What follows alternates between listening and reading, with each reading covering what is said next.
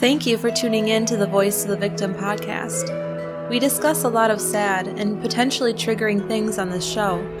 We try to be as sensitive and cautious as possible, but if you are sensitive to things involving abuse and may be triggered, please think twice before listening to our show.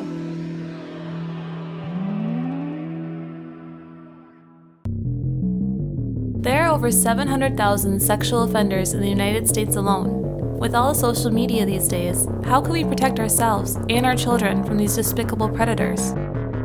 Welcome to the Voice of the Victim podcast, where we share stories of people who experienced horrible things and try to imagine what they went through, as well as look for opportunities that could have made a difference and encourage people to help others that are being abused. Was March 23, 2015, in the early afternoon. Around 1:55 p.m., the police department in Vallejo, California, received a call from a man named Aaron Quinn, telling them that his girlfriend had been taken by masked intruders and that he didn't know where she had gone. He told them he had witnessed the whole kidnapping, but couldn't report it right away because he had been blindfolded, drugged, and threatened not to call the police. The following few days would be a roller coaster for Aaron, the investigators, and the community. So, welcome to the Voice of the Victim podcast. I'm Ryan, And I'm Rosie. and uh, as always, Burrito is here cleaning the litter box. So, we're really grateful for that. It's always right on time. yep, right when we sit in our chairs. starts scraping and digging. But uh, yeah, you know how it is with cats. How are you doing, Rosie? I'm feeling good. It's a beautiful day. Was Yeah. paddleboarding earlier yesterday. Oh yeah, Still on that high. yeah. It was a good day yesterday. You you got to do what you love. I got to do what I love, Mm-hmm. and we came together at the end and did what we both love. So anyway, that was pretty corny. so um, tonight we are talking about a case from California, and it's a pretty interesting case. It's got some twists in it, and Maybe some turns. yeah, let's set the stage first. Denise Huskins and Aaron Quinn were a good looking couple in their late 20s, and they were pretty well off. Yeah, they both worked in the physical therapy field, and they actually met one night when they had gone out with a bunch of other therapists, and they just really hit it off, and it sparked their romance. And this was about seven months before the story we're about to tell. They lived in a yellow two story house in a very nice neighborhood on Mar Island in Vallejo, California. Uh, Mare Island, you like the horse? Oh, yeah, that would make sense. and this is a suburb on the northern side of San Francisco, just to put it in perspective. And it was a relatively safe area to live. It was described as a quote unquote white picket fence neighborhood. It sounds wonderful. Yeah, or boring, depending on who you are. Well, it's in California and it's by San Francisco, so I would say True. it's a win win. Yeah, if you have water. exactly. Around 3 a.m. on March 23rd, 2015, Denise Huskins and Aaron Quinn were awoken from sleep. They heard what sounded like people rustling around in their home. Which Yeah. terrifying. Yeah. Then they saw red dots on the wall, like some kind of laser sight. So, Wow. even more terrifying. Soon after, a man dressed in a black wetsuit came into their bedroom. He told them to wake up and assured them that this was just a robbery and he wasn't there to harm the couple. Then he left some ties at the end of the bed and instructed Denise to tie up her boyfriend Aaron. The intruder basically forced her to tie his hands behind his back and tie his feet together. And to their shock, the masked intruder actually referred to Aaron by name. What? So they realized that this is someone that either knew them or knew of them and had been stalking and became familiar with them. So hmm creepy. The intruder kept asking if she was comfortable and then commended her for doing a good job. And this would be a good time to say, don't patronize me. Don't patronize me, Jim. And that's how Denise said she felt. Like, why do you care? He's basically saying they're being good victims. That's so weird. Yeah. Then he threw the couple into a closet. They waited there in terror, wondering what was coming next, hoping that this would just be a simple robbery. But of course, it gets even worse. The intruder took out some swim goggles and put them over the couple's eyes. The lenses were blacked out, so they were essentially blinded. And then they felt him put headphones on their ears, which was playing soft, calming music. Yeah, so Well, that would be really terrifying. this is something to imagine. And that's this is music that would normally be soothing and relaxing, but in this situation, it's just plain creepy. I mean, think of when you're watching a horror movie, what gets you more? When the music feels like it fits a scene, like it's, you know, terrifying music to go with a terrifying scene, or when it's intentionally the opposite of what you're seeing. Like if you're watching something blow up to soft classical music, it invokes a much creepier feeling, for me at least. Like, hmm. you know, I'm fascinated by the way they the juxtaposition works like that. Like, what do you think? well, I don't think about when it blows up, but when like Well, like- someone's getting hacked to bits and it's like, what's that creepy song? That really pretty slow song from like the 50s, and now it's just like ruined forever from that creepy video game you played that one time. Remember? No. You showed But it to me. pretty me. much any song that sounds super innocent and is played alongside alongside video or images that are How about horrifying. if you heard the um Mr. Sandman that song? I'm sure it's been done. And then oh, I can't even think about it. I know. That's what I'm saying is like these they were going through this horrible situation Mm-hmm. and they were forced to listen to this soft soothing classical music which to me based on like movie trailers I've seen like that where it's showing just complete destruction and horror but playing some innocent sounding song Mm-hmm. it brings a new connotation to the song and makes it kind of creepy for you Right. and that's what makes it feel so weird. You know, it's almost like the uncanny valley feeling. So this would be super creepy. After this, the intruder forced them to each drink a cocktail. It tasted like cough syrup, but it didn't take long for them to start feeling woozy. So they'd laced cough syrup with some kind of sedative, and after this, the intruder actually tested their blood pressure. I guess to Oh. make sure the sedatives were working correctly. Suddenly, in Aaron's headphones, the music cut out, and a pre recorded voice played, informing them that if he resisted their demands, they would shock Denise with a stun gun or even cut her face. Then it said that this was a kidnapping, and they were going to take Denise. This is such Wow. a terrifying type of threat. A lot of thought went into this. Mm-hmm. A lot of planning. It's easier to fight back if the consequence is possibly getting yourself hurt. Mm-hmm. But when it's this hostage type situation, threatening to hurt someone else, someone you love, it's got to be so much harder. Like, it's a lot easier to risk hurting yourself than risk hurting someone else, you know? So Mhm. it's almost like, what can you do? After this, someone carried Denise out and stuffed her into the trunk of a car and drove off. The sedatives hit Aaron and he eventually passed out. When he awoke, everyone was gone. He was terrified and felt groggy. Then he noticed that there was a camera in the house watching him. On the floor, there was a section marked with red tape.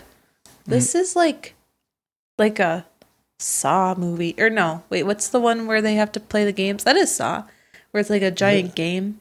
I don't remember ever seeing that, which I don't want to say it because I don't want my parents to know I don't. But I may have watched that as a naughty little kid. That sounds about right. Yep. um. So Aaron was warned that if he went outside the confines of the red tape, they would hurt Denise. Again, using the threat of hurting someone he loves to control him. After this, Aaron was in shock. He just sat there and waited. He didn't know what to do. He wanted to call the police, but he didn't want them to hurt Denise. And this is what's so scary about hostages for ransom. The kidnappers took all the control away from Aaron because they mm-hmm. have this insane amount of leverage they're holding this person he loves. And I can't imagine having this decision looming over my head. Like, do I call the police and try to get help and risk hurting someone mm-hmm. I love, or do I just wait and go along with it? But eventually, Aaron picked up his phone and typed in the numbers, and the thought that he might be killing Denise by pressing the call button was tormenting him. But he made the choice and he called the police. I think I would have called the police too. Also, can you imagine the like feel the feeling of not even being confined, but a piece of tape is holding you back? Isn't that weird? No, I can't imagine. It's crazy what can this happen. whole situation. I can't even begin to know how I would react or what I would do. yeah, It's, just so it's so insane. movie like. really, this And- reminds me so much of movie, a movie. And considering what a difficult situation this is, the more we talk about it, Mm-hmm. the more it's like it just gets really crazy Yeah. the way this all went down. So I don't want to spoil it. Okay. In the afternoon of March 23rd, around 1:55 p.m., the Vallejo apartment received the call from Aaron Quinn and immediately launched their investigation. I have a question. Did you say the Vallejo apartment? Did I? Uh, that's what I heard, but Oh. I'm sure you said department. Sorry, Okay. I just didn't hear your D. They made their way over to the house and began dusting for prints and searching for evidence.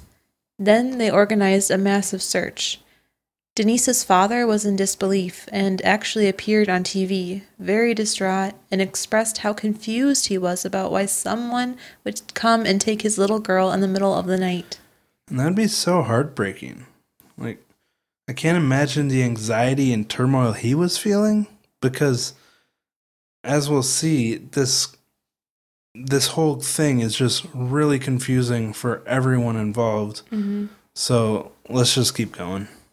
Police asked Aaron to come down to the station and answer some questions. And of course, he wanted to do everything he could to help find Denise, so he complied.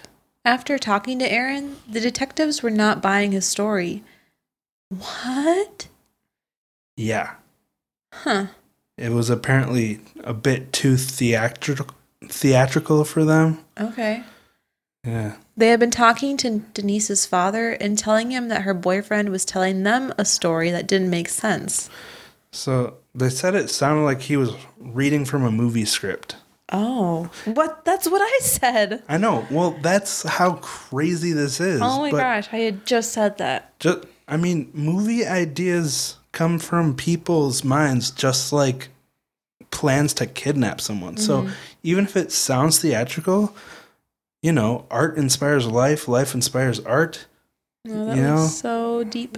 Like, just because it sounds like it could be in a movie doesn't mean it's not realistic. Mm-hmm. But I suppose it's a little suspicious. Burrito says hello to our mm. listeners. Yeah, he thinks it sounds too theatrical. They detained Aaron, took his clothes away, and made him change into prisoner clothes. They put him in a tiny room with no windows or clocks, and they wouldn't even let him see his family. Then they interrogated him for 18 hours. By the end, they were convinced that he had murdered Denise and made up this elaborate kidnapping story to cover it up. But of course, Aaron denied this. He told them he understood how crazy it sounded, but that what he told them is what happened. Hmm. And can you imagine if he is telling the truth here? They just interrogate him for 18 hours? I feel like That's not how you treat someone that needs your help. You'll say anything to somebody if you're interrogated for 18 hours straight. Right. That's what does crazy. Kate what does Kate always say?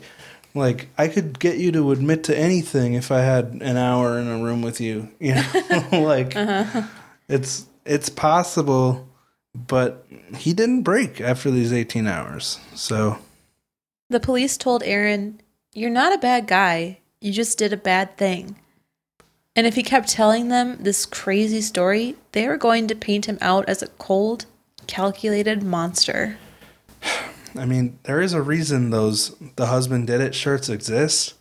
It's a very common thing. I feel like you want one of those shirts because you keep mentioning it. Well, it's a pretty popular shirt and a mm-hmm. popular idea. And in a lot of cases, it's true. Mm-hmm. And this is a scenario that would play out, you know? There was nothing found in their search, and they have a funny feeling about this guy. Then there was another twist. The San Francisco Chronicle news outlet started receiving emails from an anonymous account just called Kidnappers. Well, that's suspicious. Yeah, very basic. The emails expressed regret over the whole ordeal and pity for the victims. But there was a recording attached to the email that sounded just like Denise. The voice said, My name is Denise Huskins and I'm kidnapped. Otherwise, I'm fine. So, if this really was Denise, which it sounded like her, it would mean that she's not really dead. What a weird recording. Otherwise, I'm What? fine. Yeah, which, like, after this, okay, the name of the account is so basic, they didn't find any evidence when they searched the house, which you'd think with all that mm-hmm. equipment, there would be some evidence. And then Denise was apparently fine, so, like, if they were in on this together, she would be able to make this recording. And there was also a ransom note attached. So, Rosie, will you read that? Yes, it says Denise is well. We have a short recorded message so stating that I will format and send at some point. Are you able to obtain a cash advance from your bank card? If so, cash in the amount of 8500 from one account and cash in the amount of 8500 from the other account. They actually forgot the R and other. So it said oath. Yeah. For your own safety, we do not wish to trigger the $10,000 reporting limit or other structured transaction regulations. You would be welcome to transfer what money you like back to the credit card. Why do ransom notes always have such strange formal phrasing? I know, I'm, I'm having a hard time reading it. But it just shows the level of thought, apparently, that went into this to think about the transaction regulations. Or it could be someone knowing the limitations of, like, $8,500 is a really strange and kind of low amount to ask for um, a ransom. But at the same time, this was a young couple. They weren't super rich. So, like, I guess it's a reasonable amount of money to ask for that they might actually get. But we see here that the intruder was being careful just not to trigger anything that would raise red flags around their victim by keeping the payments low enough. So, that's what I'm going with there. Uh, so this was a confusing mess. was it possible that Aaron was sending these anonymous messages in an attempt to make his story seem more legitimate? Or was Denise really kidnapped and being held for ransom?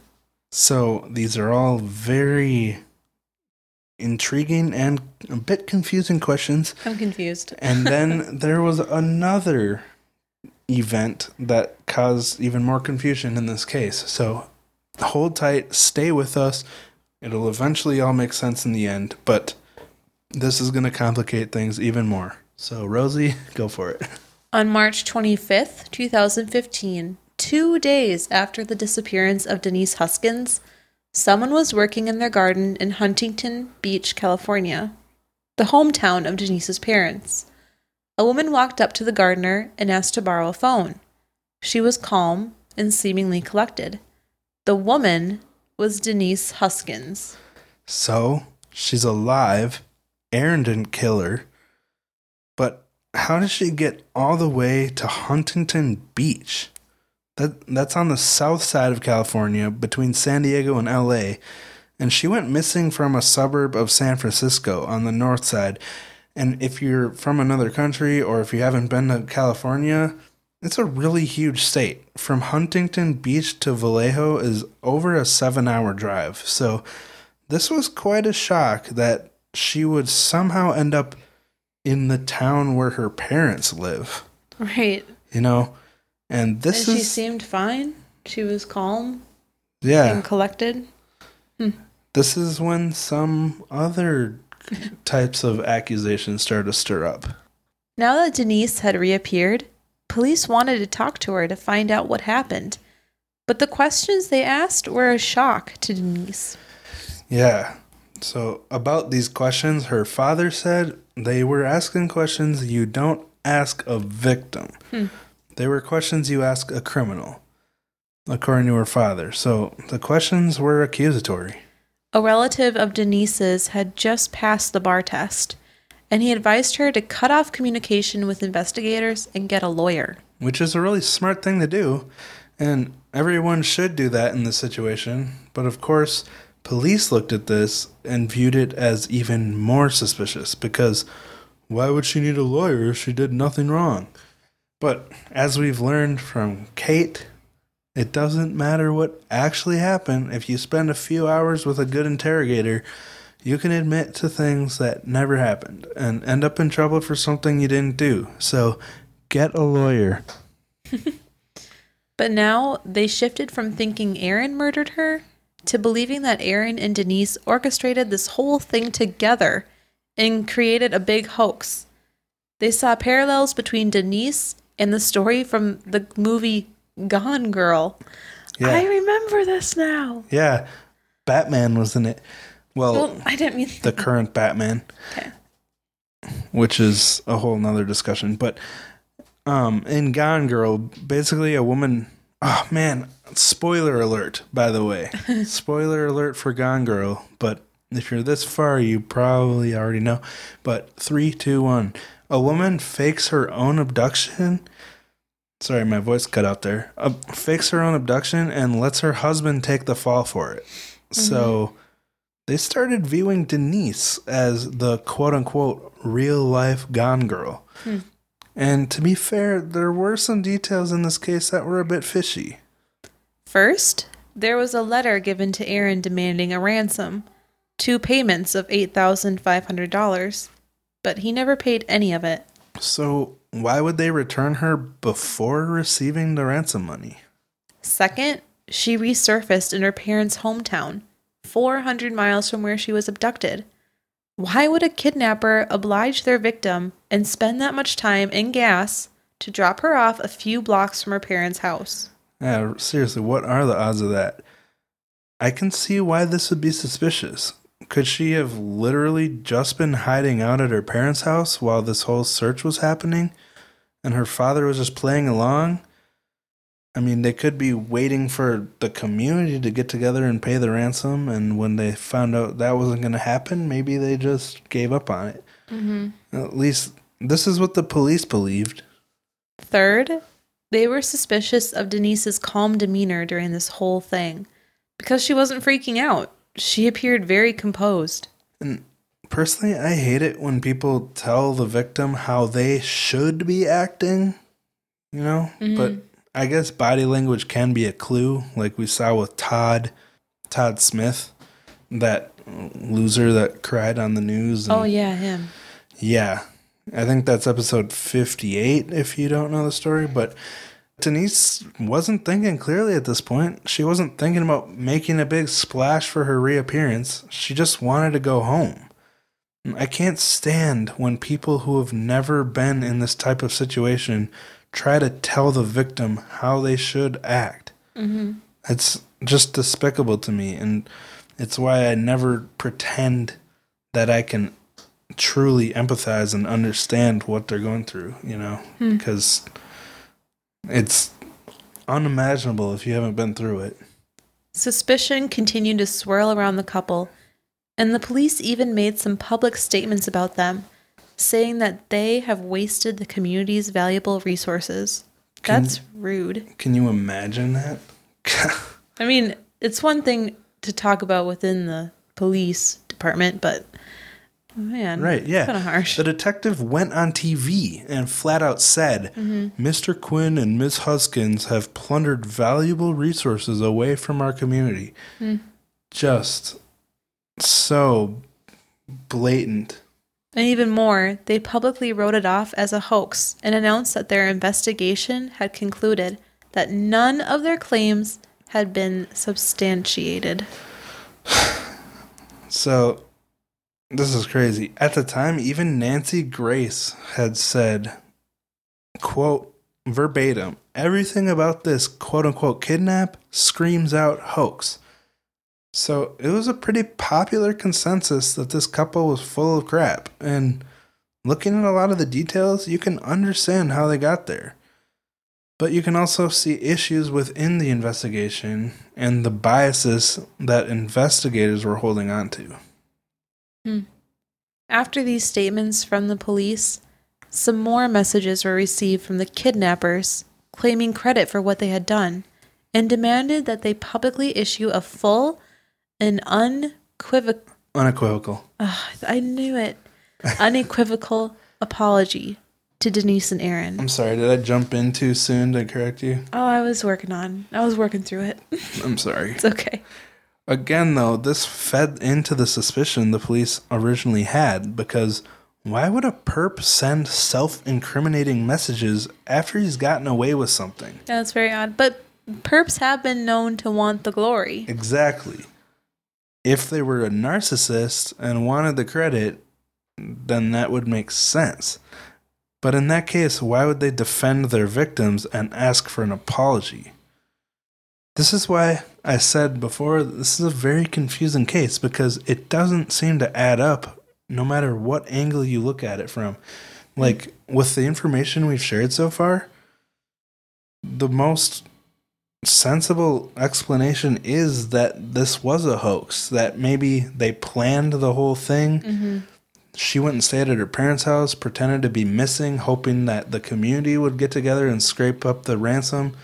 And I don't know how they figured they would get it without blowing their cover. I guess there that is a hole in the conspiracy, but It doesn't seem to add up. And you're pretty good at math. I am. It's a joke. Get it? no, I don't get it, but I'm sure it was funny. add up doesn't seem to add up. oh, I just it was on top of my head. I'm sure someone else will get it, but I don't. adding, adding and subtracting. I know, but what was the joke? Math reference. I don't know. Oh, okay. okay, never mind. Forget it. so four months later, there was another twist in this case. Yes, there had been another home invasion with really similar circumstances. This one took place in Dublin, California, another suburb of San Francisco. It was very similar. The targets were restrained and blindfolded in the early morning hours by a tall, lean man in black clothing with a black mask. But this time, the man was able to find a way to fight the intruder. Yeah. And thankfully, the intruder actually dropped a cell phone on the way out of the house. Hmm. This phone led them to a home in South Lake Tahoe, where they arrested Matthew Mueller. Mueller. Mueller. He was a 38 year old former Marine and Harvard educated attorney. Yeah, he'd actually practiced law up until 2012, but then had been disbarred. Police searched the house where they found Matthew Mueller. So we talked about a lot of reasons why Aaron and Denise's story sounded suspicious. Um, a lot of ways in which it could have been a hoax, I guess. And to be honest, while researching this, I found myself questioning their story. It really does seem too theatrical to be true, too many little strange coincidences. But when they searched Mueller's house, they found the smoking gun. So, spoiler alert, it wasn't a hoax. Hmm. So, this is the piece of evidence that convinced me they had been telling the truth the whole time. Hmm. Or pieces of evidence. First, officials found Aaron Quinn's laptop inside the home.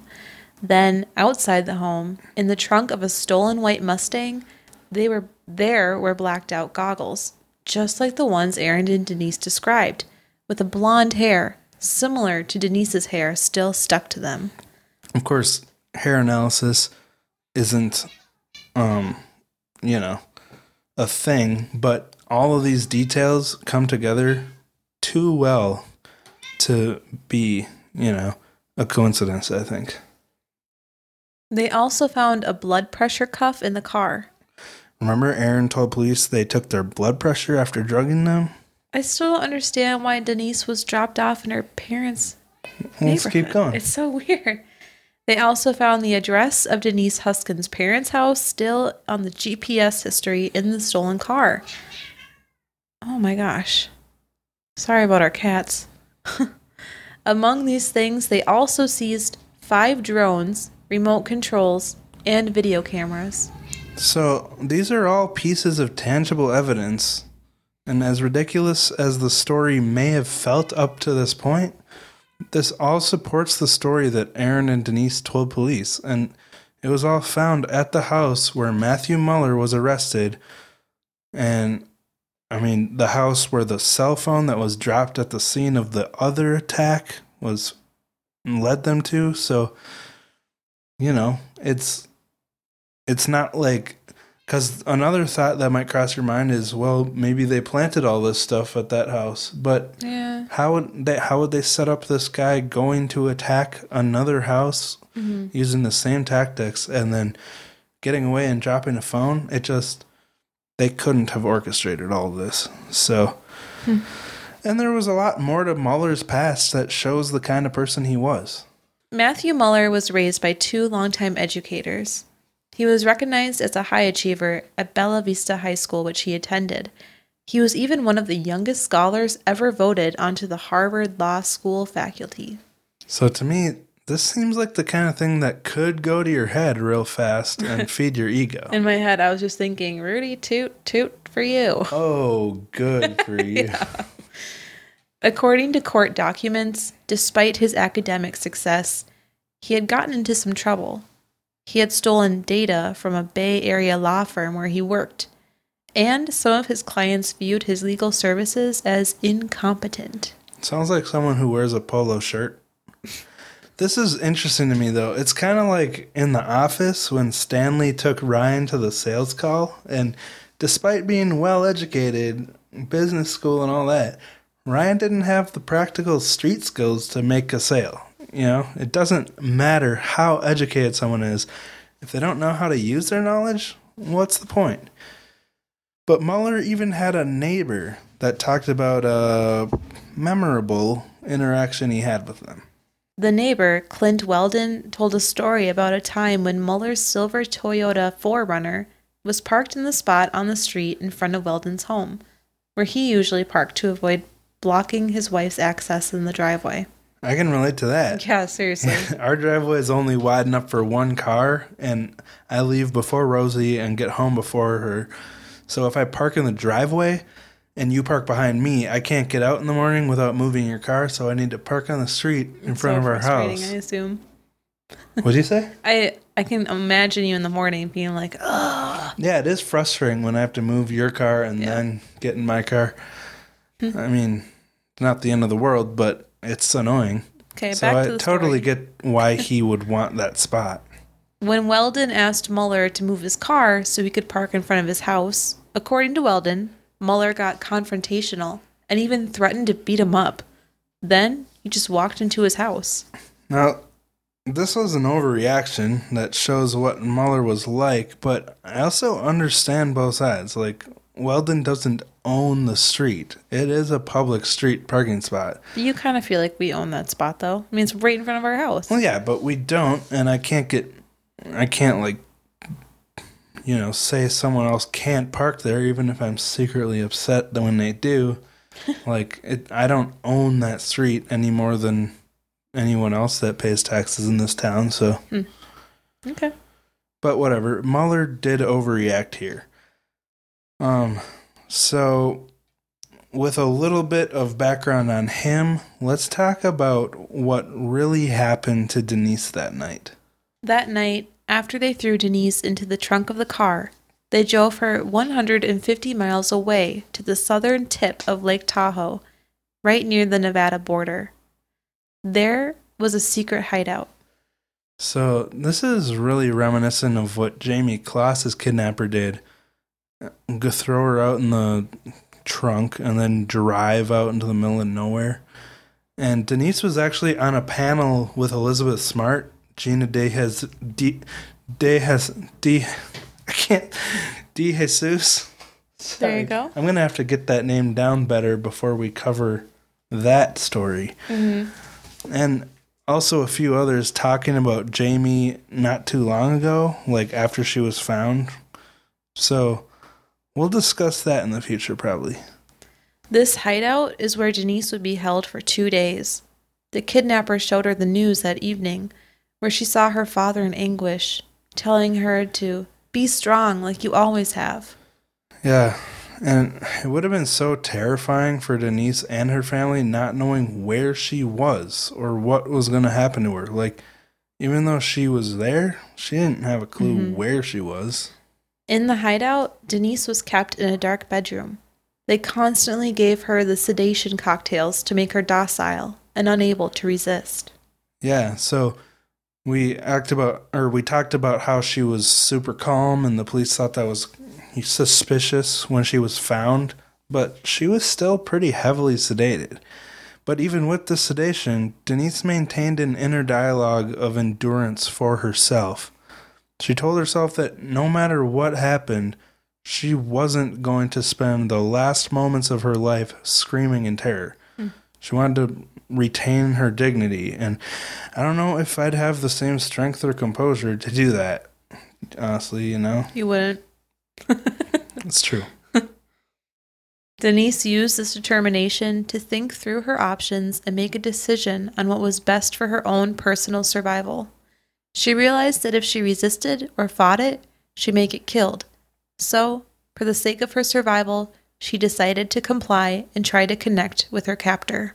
Yeah, just like um, Jaycee Dugard, and I need to address the thing that idiots on the internet always say, blaming the victim and saying they wanted it or they did the wrong thing or they have Stockholm syndrome. Don't even go there. She's doing this to survive, not because she actually feels a connection to her captor. Just like Jaycee Dugard talks about in her book, she did it for her survival. She didn't have Stockholm syndrome, mm-hmm. even though the media loves to slap labels on things and, you know, make sensational headlines to get readers. Mm-hmm. That doesn't mean you have Stockholm syndrome when you're pretending to feel for your captor just so you can survive. You know, that doesn't mean you actually are forming a connection to your captor. This tactic seemed to work on her captor. He told her that Aaron and her were good people and they didn't deserve what was happening. So Denise started to feel like things would be okay. But then it took a really dark turn. Her captor set up a camera and recorded as he raped her. When he was finished, he picked up the camera and watched it back, but he wasn't happy with the way it turned out. After this, he got some tape and placed it over Denise's eyes to keep them shut. What? Then he told her, This time we have to kiss. And he raped her again. That's so awful.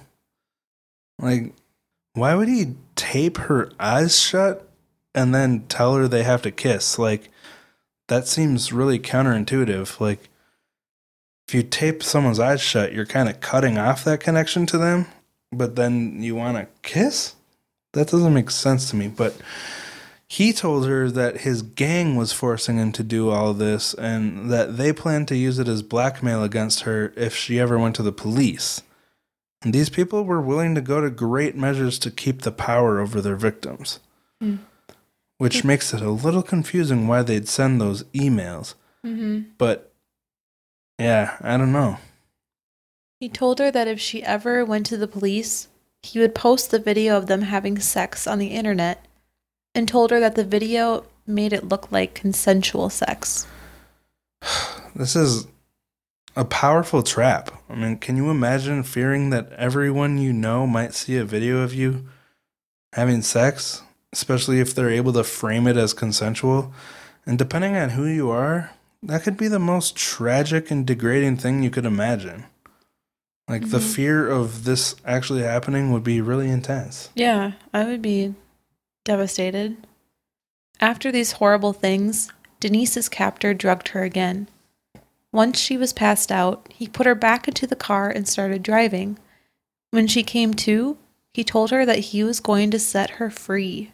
And of course, Denise was in disbelief, and she truly felt like he was taking her somewhere to kill her. Denise told her kidnapper how she was feeling, that she felt he was going to kill her. But he said, No, that's not the plan. But he can say whatever he wants. In mm-hmm. Denise's mind, she's thinking about how this is the same person that said it was just a robbery, and then it turned into a kidnapping, and then sexual assault. He told her he wasn't going to dehumanize her, then he raped her on camera twice. So she couldn't believe anything he said, and on this car ride, she just felt terror. But he did release her on March 25th in her hometown, not far from her parents' house in Huntington Beach. And this was suspicious to police, but remember, the kidnapper is called Aaron by name.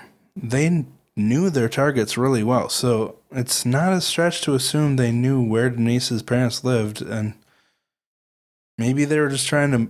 Maybe they didn't know where her parents lived, and they just, you know. But they had the address. Oh, that's a good point. So That's right. As she left the car, he actually said that he wished they could have met under different circumstances and that he wasn't going to do this anymore. And that had to be really confusing for her. I don't know if I'd be pissed or just straight up like, what the heck? Why are you even saying this? But right. it it does kind of seem like he felt bad about what he was doing. Mm-hmm. I don't know if there was actually another gang involved. You know, a lot of kidnappers pretend there's something bigger behind it when it's just their own sick, twisted fantasies. But I don't know. But anyway, Mueller was charged with the kidnapping. Hmm. Mueller's attorney also suggested that he had some serious mental issues, and that's what they planned to build their defense off of. He said that at times Mueller could be highly productive, and at other times, depression made it hard for him to get out of bed. I mean, that sounds like it's describing me, but that doesn't mean I'm gonna go kidnap someone and make videos of myself raping them. Mm-hmm. How is that a defense? Apparently, it's not because he ended up making a plea. In 2016, Matthew Muller pleaded guilty to kidnapping and related charges and was sentenced to 40 years in prison. Yeah. But it is worth noting that after that, he denied that he did it. Oh, really? So it's kind of it's confusing. Yeah. But obviously this guy is not right in the head and Right. we're not the kind of podcast that talks about law or really mental issues, so we're not going to dive into that, but maybe someone that does know what they're talking about will cover this in the future and hmm. dig further into it, but Denise actually won a 2.5 million dollar settlement for the terrible way her case was handled. So Good. I'm glad. kind of a silver lining, I guess Well, even though it's a giant black storm cloud. it's just more like, yes, you deserve that. Yeah. I don't know. Like, thank goodness you got something out of this. So, I mean, what about the police though? Like, what role should police play? Um, I mean, two point five million is a lot of money, uh, but it's money from tax-paying citizens, and if the police would have been more careful in this case, they wouldn't have had to pay it out. It's great that the victim is being compensated, but at the same time, it's kind of a giant waste of money for the government because their detectives didn't do their job right.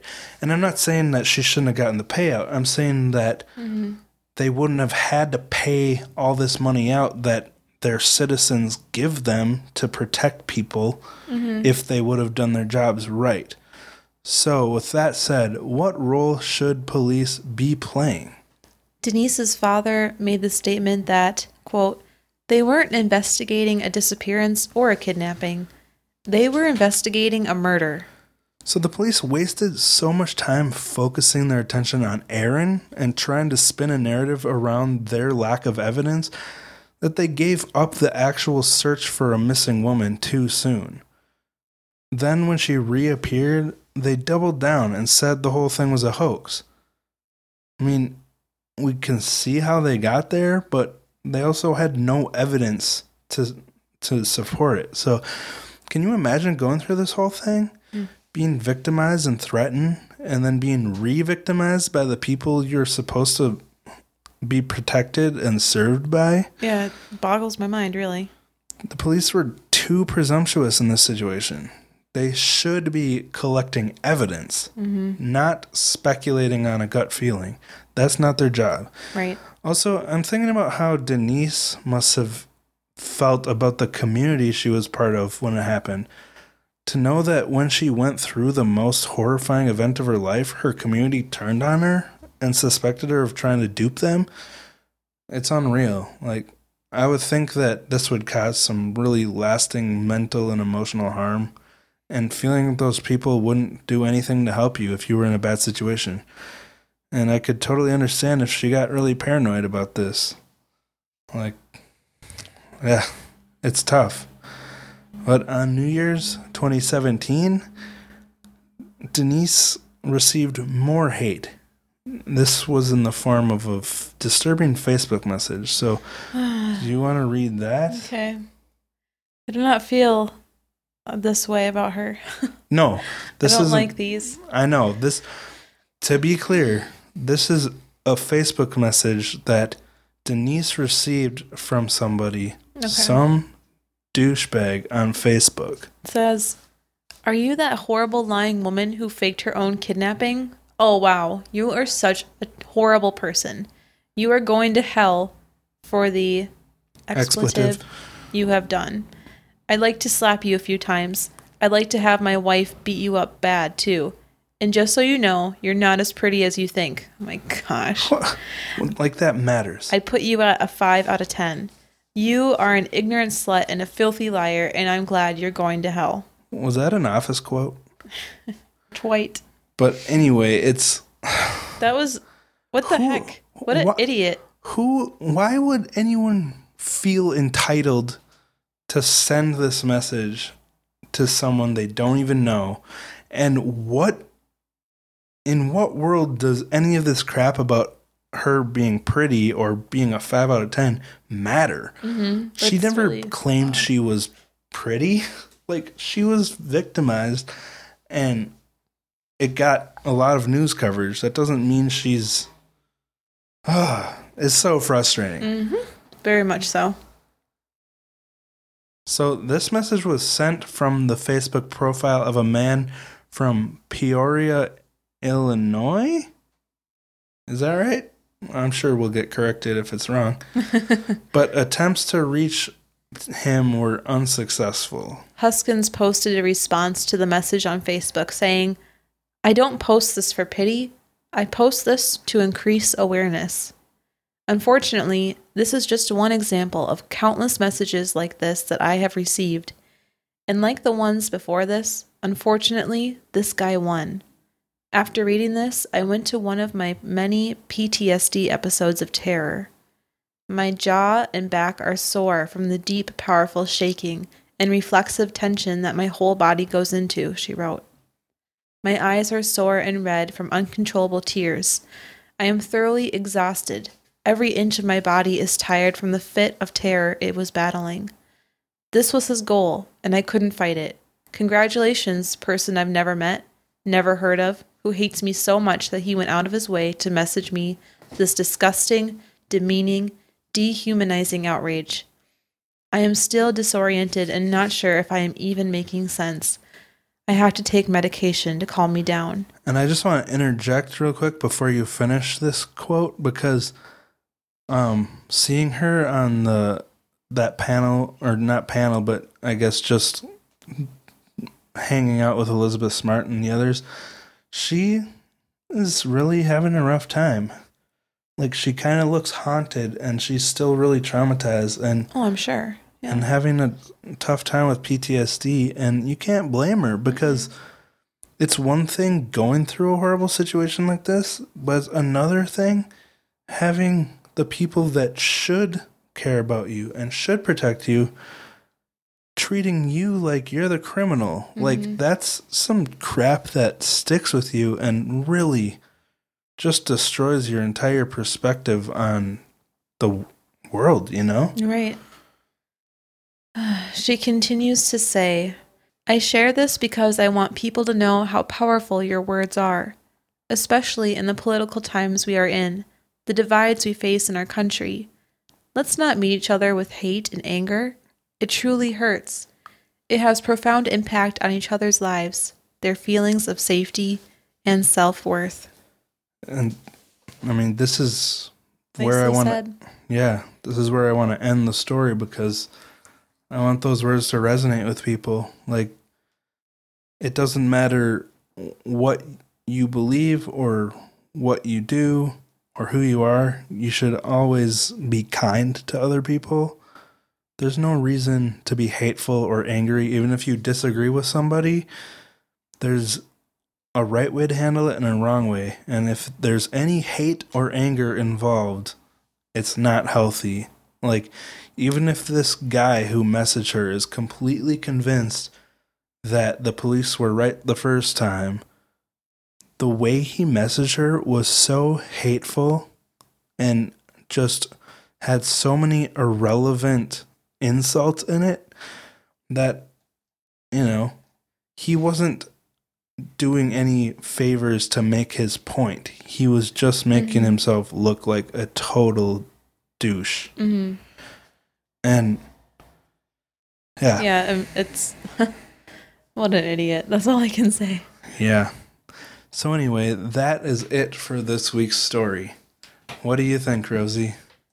You're right. A lot of twisties and turnies. Yeah. So I thought it was a pretty fascinating story and also Very it much. had a lot of interesting things that we can take from it, Uh-huh. especially her words here at the end. And I think you are right, sir. so I hope that you guys enjoyed this week. Thank you so much for listening. Do you want to do the the um plugs? sure. You can email us at VOV um, podcast at gmail.com. that was really that Sorry. was really pro. You can check out our Threadless store at threadless.com slash VOV, right? Podcast? Nope. Maybe I'll do it. Okay. So our Threadless store is at vovpodcast.threadless.com. You can follow us on Instagram at vovpodcast, Twitter at vovpod. And check out our Patreon. Yeah, our Patreon is patreon.com slash vovpodcast. And it's also linked on our Instagram and Twitter and all. Facebook. Facebook, Voice of the Victim Support System. Type that into Facebook and you'll find us. And you can go join our group. So, anyway. It is time for tacos. Yes. All right. Um, hi Ashley. We'll see you in a minute. Bye. Talk to you next week.